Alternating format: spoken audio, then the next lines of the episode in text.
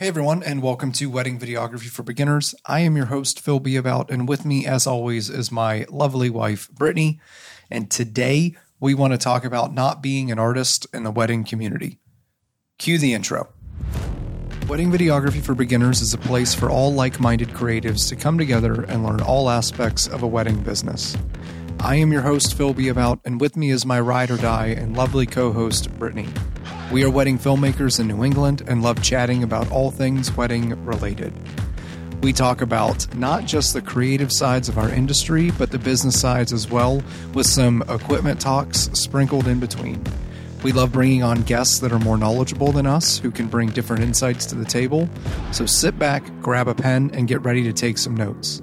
You might want to brace yourself too, because we have some real, raw, candid conversations with no filters. So let's get after it. Okay, so how do I phrase this? You know, I think a lot of people have a misconception about our work. And what I mean by that is any job in the wedding realm.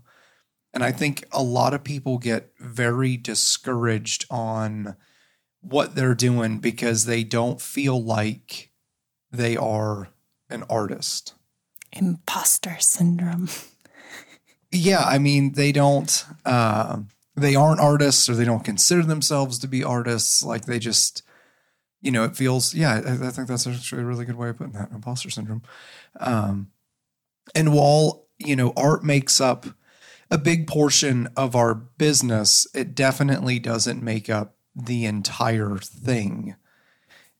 In fact, if you are too much on the artistic side of the house, your business will more than likely not be successful.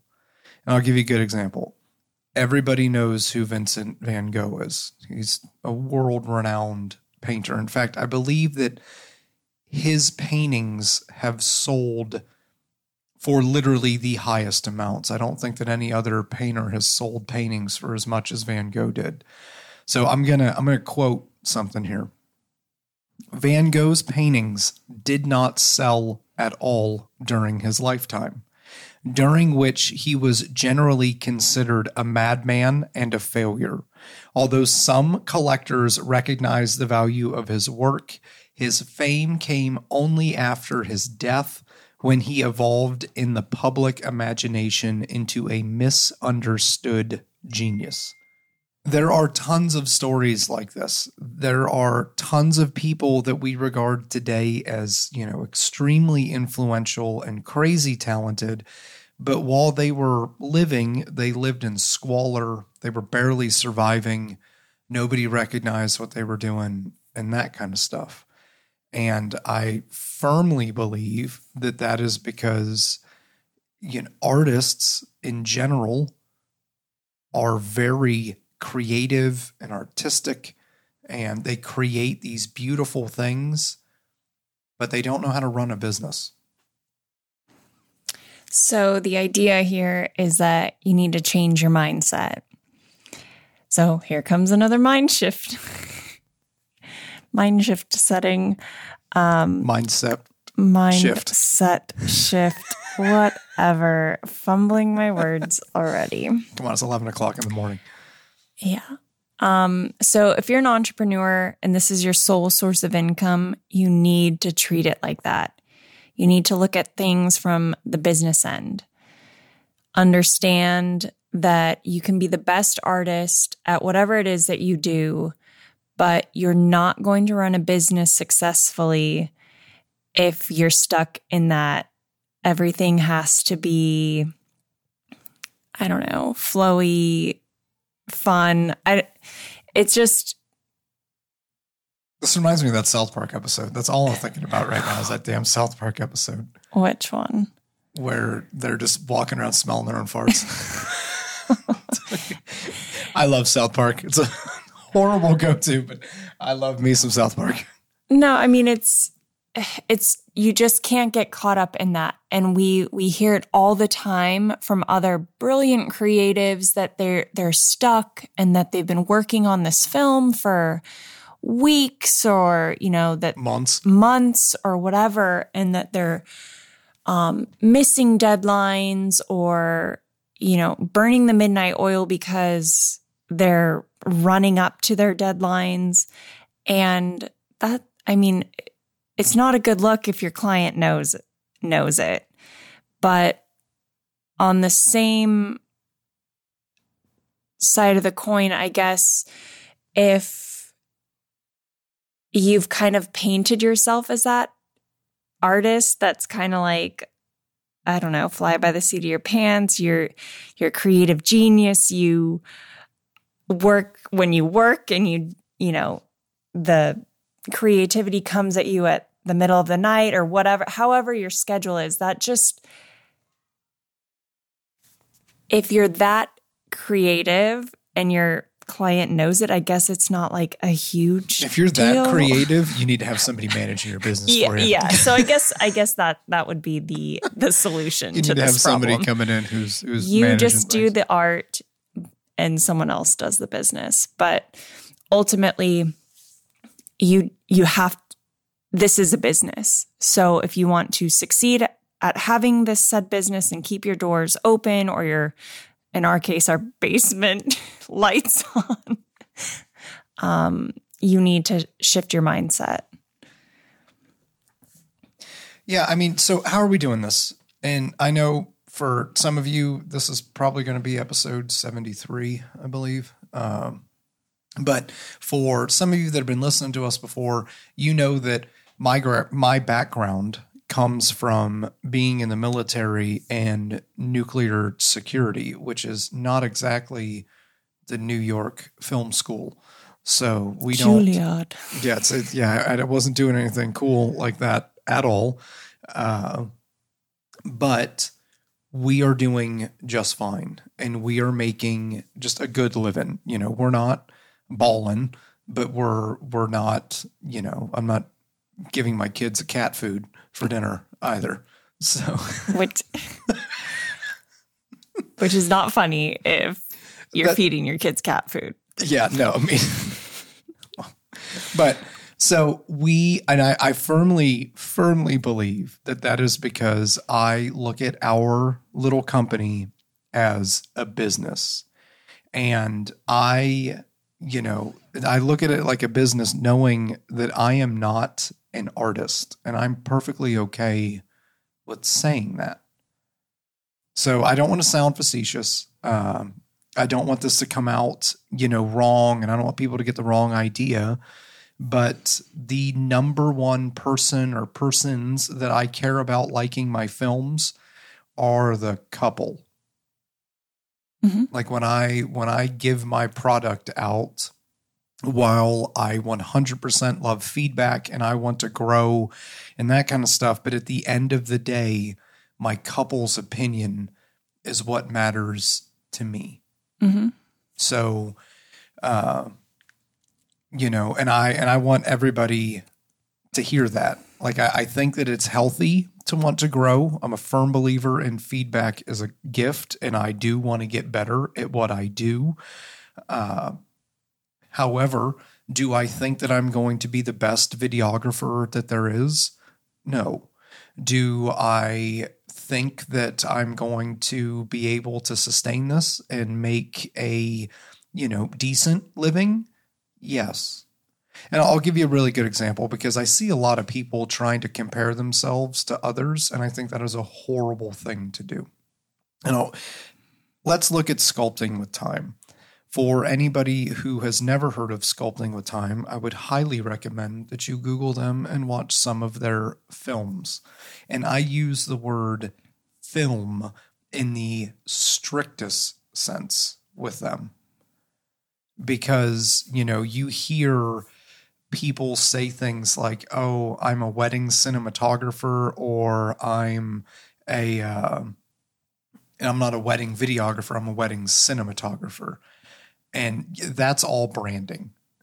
Yeah. Except if you're Sculpting with Time. I would argue that they are probably the only people that are actual filmmakers, because they're on some next level shit. They're making stuff that is so far above and beyond what everybody else does. I mean, they've won Emmys. You know, like they are artists. I'll give them that. Like they are artists. And if you are watching their films and saying like, oh, you know, I'm not as good as them. I hate to be the bearer of bad news, but you're never going to be as good as them. Like I doubt that in the next 10 years, we're going to see somebody that is as good as them because their shit is just off the rails. And, you know, I don't think that it's good to compare yourself to other people. Like there are people in our market that I don't think we're ever going to be as good at. No, like I think that the most important thing to understand is that if a client has booked you, it's because they've seen your portfolio. They're booking you off of your past work. And I know I've said this before, but comparing yourself to others isn't going to do anything for you. You've already booked the client. So just look forward to serving them the best way that you can. And I think that for us, every single one of our videos is better than the one before. And, you know, Phil and I were talking just the other day about creativity because I think we get bogged down sometimes thinking like, oh, you know, our films aren't super creative or whatever. But at the end of the day, our couples are what make our films unique. And every film is unique to that couple. And when our couples see themselves in the best lighting, most flattering angles, we've captured the moments that are important to them. We've listened and taken notes on the things that they said that they wanted, some things that they often forget the day of the wedding.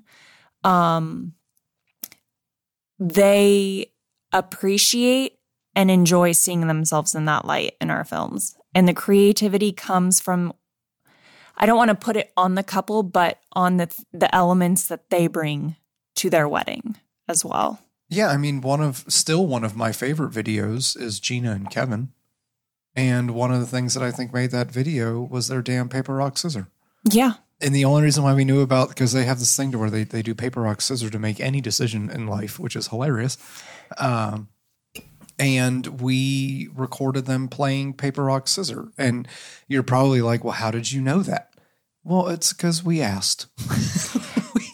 We have questionnaires. We do storytelling sessions with them. Like I have 2 storytelling sessions scheduled today. So it's important that you're interfacing and talking with your couple so that you know like little personality traits, the things that are important to them. Yeah, little things that make their relationship special to them. And that was something that was so like random, but we threw it in during a portrait session and they loved it. And not only that, it was something that was so known in their little circle of friends that it was brought up in the maid of honor speech. And so it all kind of tied into this narrative of our story, of their story, that we were able to then, I don't know, present to them in a manner that they really, really enjoyed. Yeah. I mean, with our last wedding, they're both D1 college athletes. Yeah. So they had a foot race. And everything is a competition to them, which is also funny. So they literally had a foot race on the beach while we were doing their sunset portrait session because somebody, I think Dan brought it up. Like I think he mentioned something about, like it was either her or him. Somebody had said something. She was definitely all on board about doing a foot race. Yeah, because she was like she's like, I'd beat you in my dress or something like that. And he just kind of looked at her and he was just like, you don't want to do that right now. And then I was like, we absolutely want to do this right now. We absolutely want you guys to do this. Which turned out to be a really cool moment. Like it was a really cool, because he ran track and field. Mm-hmm. And I think she rode crew. Yeah. They're just, at the end of it, they're super competitive. And it was such a like fun, lighthearted moment that of course is going to make the film. Like it was a snippet of their personality. Like those are the things that. I actually didn't put that in the film. No, oh shit. You better. Well, no, because we put it on Instagram. Yeah, I know, but still. I didn't really see a place for it. Okay. Well, maybe we'll go whatever. Back. We'll figure it out. But at the end of the day. We haven't given them their film yet. It's okay. Well, but there were so many other elements of their day that were important to them as well. Like, she's also an Irish river dancer or Irish step dancer. And that was a big deal to her. And then they talked about how they loosely choreographed their first dance, and they looked like they were fucking it was full-blown choreographed. Dancing with the Stars competitors. They fed us a load of bullshit with that one. He kept saying it, too, when we were on the call. He was just like, yeah, it's loosely choreographed, loosely choreographed. And I walked up to him afterwards, and I was like, bro, this is some bullshit. I was like, that was not loosely anything. But, you know, something I'm going to talk about here in a second is you know, what I want to highlight is we shot that wedding on June 12th. We're shooting this episode on July 13th. The only thing that I have left to do with that film is color grade it. Everything else I finished this morning. Sound design? What? Yeah, sound design's going to take me like 20 minutes. Okay. So. But and that's what I want to talk about right now is, you know, if you think like a business first, the artistic stuff will come. It's like Field of Dreams. If you build it, they will come. Oh, geez. I'm a product of the 80s. Yes. So these are my references. But so what am I talking about? Most wedding businesses don't make it past 2 years. They hit that 2 year mark and they fizzle out. We're in year four. Oh yeah, we're in year four. So we're kind of cruising along. So literally, and this is not a joke. By next year, when you've hit year five in the wedding industry, you're pretty much considered a veteran. Like I was listening to some people joke about that. They were like, 5 years in the wedding industry means that you have like a solid foothold into what's going on. I just want to add something, though. Like, it's not without its, like, stressful moments. It's not without its, like, fearful, like, I mean, we made it through a pandemic, which was, for us, one of our best years. Yeah. Yeah, we had more gross in 2020 than we did in 2019. But my whole thing is that, shot way less weddings. This is something that has to be nurtured. Sacrifices are made. Yeah, it's a business. That's the thing. Like, this is a business. You have to look at it like a business. And with that, owning your own small business. I mean, we can't remember the episode, but we ran through the things to do to get your business off the ground. It's a laundry list of stuff between workers' comp insurance and general liability insurance and getting your website up and getting your LLC or, you know, making your sole prop. And there's a ton of shit that goes into this, but it's right. But this is also stuff that we're continuously working on and continuously trying to improve. Also shopping around for better deals and just, you know, it's doing everything you can to let this baby grow. Like, at the end of the day, like, it could be dead in the water at any point, but if you keep giving it. That was the worst analogy I have ever heard. Let this baby grow or it's dead in the water. Like, what? Yeah, well, I'm not the best with words, so let's just leave it at that. I can't believe that just happened. No, well, it's just like, this can't be left to chance. You have to constantly work at it. Hope is a horrible business strategy. They beat that into us in nuclear. You don't hope for, that's a danger word. You don't hope, you don't believe, you don't think. Like, no, you don't use any of those words. You deal in, it's like the Sith in Star Wars. You deal in absolutes. Very nice, Phil. You like that? Yes. And we will be right back. Are you tired of aimlessly flipping through mediocre at best music for hours? Do you find yourself wasting valuable time on projects just trying to find that perfect song? Bring in MusicBed. The first time Britt and I looked at their library, I remember saying, we could use any of these. MusicBed has a massive library of elite musicians used by brands like Nike, Samsung, Apple, and ESPN. Having a hard time finding that perfect song? Reach out to a specialist who can help do the searching for you and create a list of songs specifically for your project. Imagine the amount of stress reduction you would have with music selection being a breeze. Imagine how much time you can save during an edit by having a massive library of meticulously selected songs. What would that do for your productivity or quality of life? MusicBed is your solution. Click on our link below to see our hand-selected playlist. Use code WVFB at checkout and get your first month free when you sign up. MusicBed was simply a lifesaver for us. Tired of paying an enormous price for your website? Are you paying more than $12 or $13 a month for multiple websites? Because we're not. We use Cloudways. You can pick your own server, pay as you go, no lock-ins, and get a free SSL certificate. Cloudways uses WordPress applications, which are included in the price. Did I mention that they will migrate your website over for you for free? Plans start as low as $11 a month.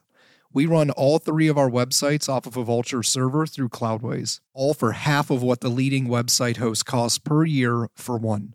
Save yourself time and money with Cloudways. Click on our affiliate link below to start your free trial. You'll never look back. We didn't. And now, back to the show. Like I said, if you think like a business, the artistry pieces are going to come along. So look at us.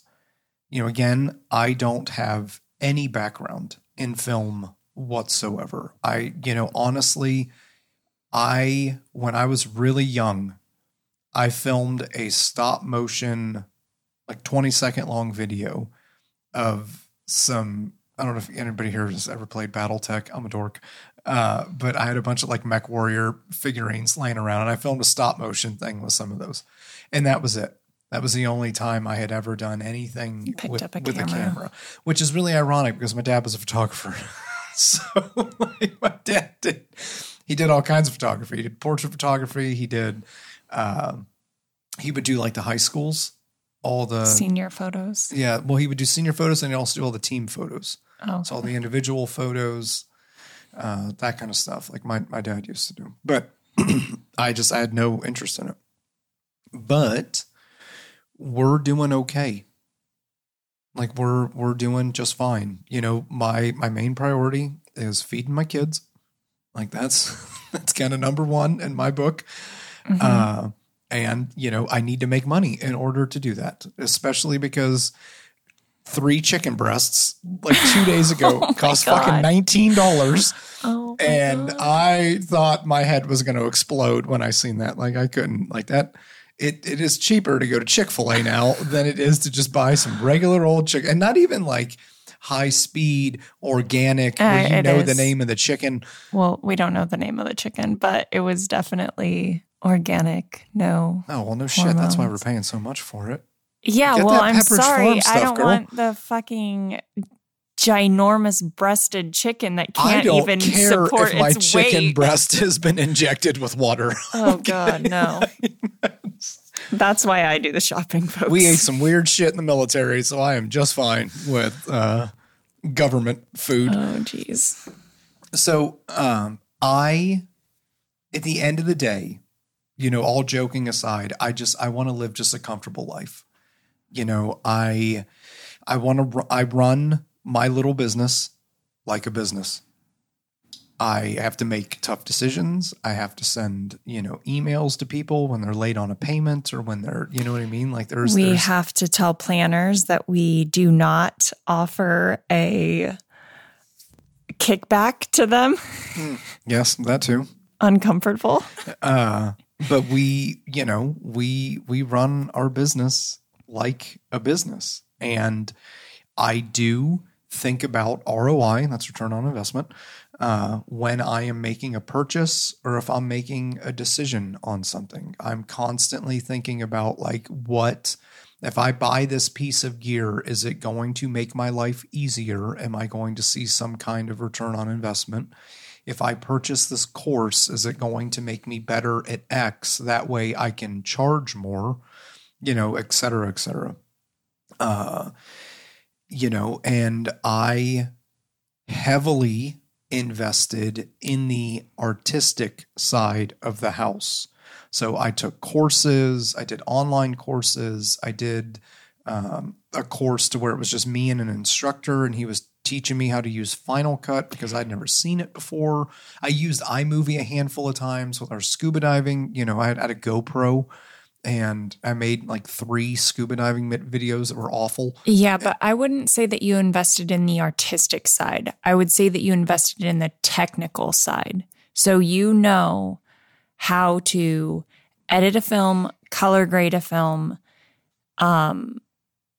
you know, operate a camera, but that's technique. That's knowing the mechanics. That's not necessarily Craft 5K would definitely be the artistic piece. That, I mean, okay, yeah. So there is some creative, but I would highly like technique and mechanics are so important to then getting to that creative side, which I mean. And I only say that because you hammered in with me that I had to know how to do the mechanics. I have to know how to operate the camera. And for the longest time, that I feel stunted the creative side, because most of the time I wasn't looking about how a shot, like how do I make this look creative, or how do I capture this in the best angle? It was more like, is my white balance right? Is my ISO okay? Is, you know, like, does the image itself look good? Which is all technique and mechanics. Yeah. And I mean, my big thing with that is when you are shooting a live event and something is not going right, you need to have muscle memory on how to fix things. And that's what keeps you from panicking. Mm-hmm. That's like that's what you learn in the military. Like the big expression in the military is there's no such thing as an extraordinary person. It's just a normal person who can make ordinary decisions in extraordinary situations. Mm-hmm. That's it. It's just somebody who can function like a human being when all hell's breaking loose around them. That's all that's really going on. And that's, you know, you get that from training, and you get certain, you know, like once, I'll give you a good example. And this is not like, I'm not trying to say, hey, look how cool I am. Like I know every button on that FX3. I don't need to look at the FX3. I know exactly where the ISO button is, the white balance button is. I know exactly what dials I need to turn. I don't need to physically look down at the buttons when I am doing something, because I can just look at the screen, never take my eyes off the composition, and then fix things like the ISO. You know, work on the exposure, work on the white balance, you make sure peaking's on. Like I know the entire layout of the camera, which makes my life 1,000 times easier, because as something is changing, I don't need to be thinking to myself, okay, I need to stop, look down, press the WB button, press right, move the Kelvin up and down. You know, like I don't need to go through, like those steps are just kind of burnt into me. So when I see something change, I'm just like, do. And I just make the changes. That's the only reason why I think that it's very important that you understand your equipment, is because when something is going wrong, you're just going to add to the stress of the situation by not knowing your shit. When you can take that variable out of the equation and just, you know, prioritize and execute at that point. Meanwhile, I'm fumbling with. Meanwhile, Brittany, like, she takes her lens off for some reason. Never. She fucking drops her camera. She's like, I'm done. God. I'm out. I'm out of here. I'm done with this shit. So, you know, like I don't think that I make the most amazing films on the planet. I don't think that I've ever made the most amazing film on the planet. You know, I don't think I make like super great films. I still don't make really great films. That's just my personal opinion. But again, my couples love the product that we're giving them. And at the end of the day, like that's what I am concerned with. If I am making something that my couples are going to want to watch for the rest of their life, Like that's what I want to do. And I don't need to be a Sculpting with Time. And that's nothing against them. I don't need to strive to that level of film in order for me to make a living. And I think that a lot of people get wrapped around the axle about like, oh, I got to be the best in my neighborhood. I got to have all the latest and greatest equipment. I got to be the most artistic person. I have to do X, Y, and Z. And no, you need to be good. You know, what's that book? Good to Great. I never read it, but you need to be good at what you do, but you don't necessarily need to be great at it. Like I will always pay for mentorships. Yeah, I was just talking about that. Like I just paid for a mentorship with Adam Grumbo. Like I will always be trying to improve what I'm doing with the rationalization that I'm never going to be the best. It's kind of like the Olympics. You know, you have this rule, quote unquote, that if you do something for 10,000 hours, you're an expert in it. So you're going to be an expert and you're going to be, you know, probably one of the best people. And that's kind of true and then not true at the same time. Because if you look at Olympic athletes, like I could be training Logan right now for track and field. I can be training him. He's 5. We could just be doing track and field exercises every day. Every day. Will he win a gold medal at the Olympics? Probably not. The one deciding factor about that is genetics.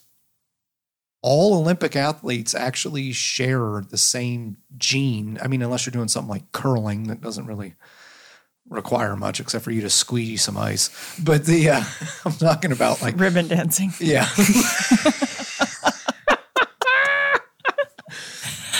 I hope I don't offend any ribbon dancers. Yeah, I know. Well, it's because what was that movie? Old School. We were just watching Old School. Will Ferrell wasn't. Anyways, Jesus Christ, we're completely off track. What I'm getting at is they all share the same genetic trait, which some people are born with that and some people aren't. Does that mean that people who train and do something aren't, you know, good or great at it? No. Does it mean that you're going to be the best? Well, yeah. And it's okay to not be the best. It means that if your arms have grown longer than everyone else's in your and you want class, to be, and you have to be an hands the size of a laptop, you should probably be a swimmer. And you'll be pretty Phelps. Good at it. Yeah, I mean, he's a perfect example. Like he is genetically perfect for swimming. Like the dude is just he is built for swimming. Like I literally watched a guy on TikTok, this like muscle builder and that kind of stuff. And he had such a good point. He was like, I played rugby and I was very good at rugby. And he was like, he's like, I didn't get big and strong playing rugby. It's like, I was big and strong and built for rugby. He was like, if I would have started swimming, I would still look like I do right now. I would just be a horrible swimmer. He was like, people fall into the things that they're good at because they just find that those things are easier for them. So, you know, and I want to try to equate the same thing over to your business and artistry. Like you don't necessarily need to be the best at wedding videography or wedding photography and that kind of stuff. Like you need to be creating a product that your couples love, and you need to be good at running a business or networking. Well, that's part of running your business. Yeah, well, yeah, but yeah. And you know, let me kind of chat about that for a second. We talk about networking a lot, and I firmly believe in networking. You know, Phil beat into me, your network is your net worth. And I think that it's very important to understand that when you are quote unquote networking, if you're at a WIPA event, if you're at an ACE event, if you're, you know, doing something, that you need to be genuine with what you're doing. Like if you're viewing everything, like I just talked about, I look at things with ROI, but if you view everything from a transactional standpoint, people are going to see right through that shit real quick. Yeah. Like if you're only chatting with, I don't know, a photographer or a planner, because you think it's going to get you somewhere, they're going to see through that in a heartbeat. And then they're just never going to want to work with you. Like, you need to understand that when you're networking, you need to be genuine. And what I've found is with all the events and stuff that we've been doing, like we have the Party Slate party coming up in like 2 weeks. We've become friends with people. Yeah. And that just comes from seeing each other routinely and consistently. And will work come from that? I'm sure. But do I think about that every day? Am I like, oh, I need to send a message to so-and-so because I think that, you know, maybe they'll refer me at some point. No, we're all just friends. Yeah. Frienders. Yeah. So I want to give you another example. And, you know, I'm going to talk about Ray Roman. Now, I don't know Ray at all, except for what I've seen in Facebook groups and that kind of stuff. But Ray has a very similar background to what I do. So Ray was in the military. Ray was a cop. And then he started shooting some weddings for some of his, you know, cop buddies. And then he just quit and then started doing weddings full time. Now, I'm fairly confident that Ray didn't go to film school. However, Ray produces amazing work, but I would bet you that the business side of the house came first.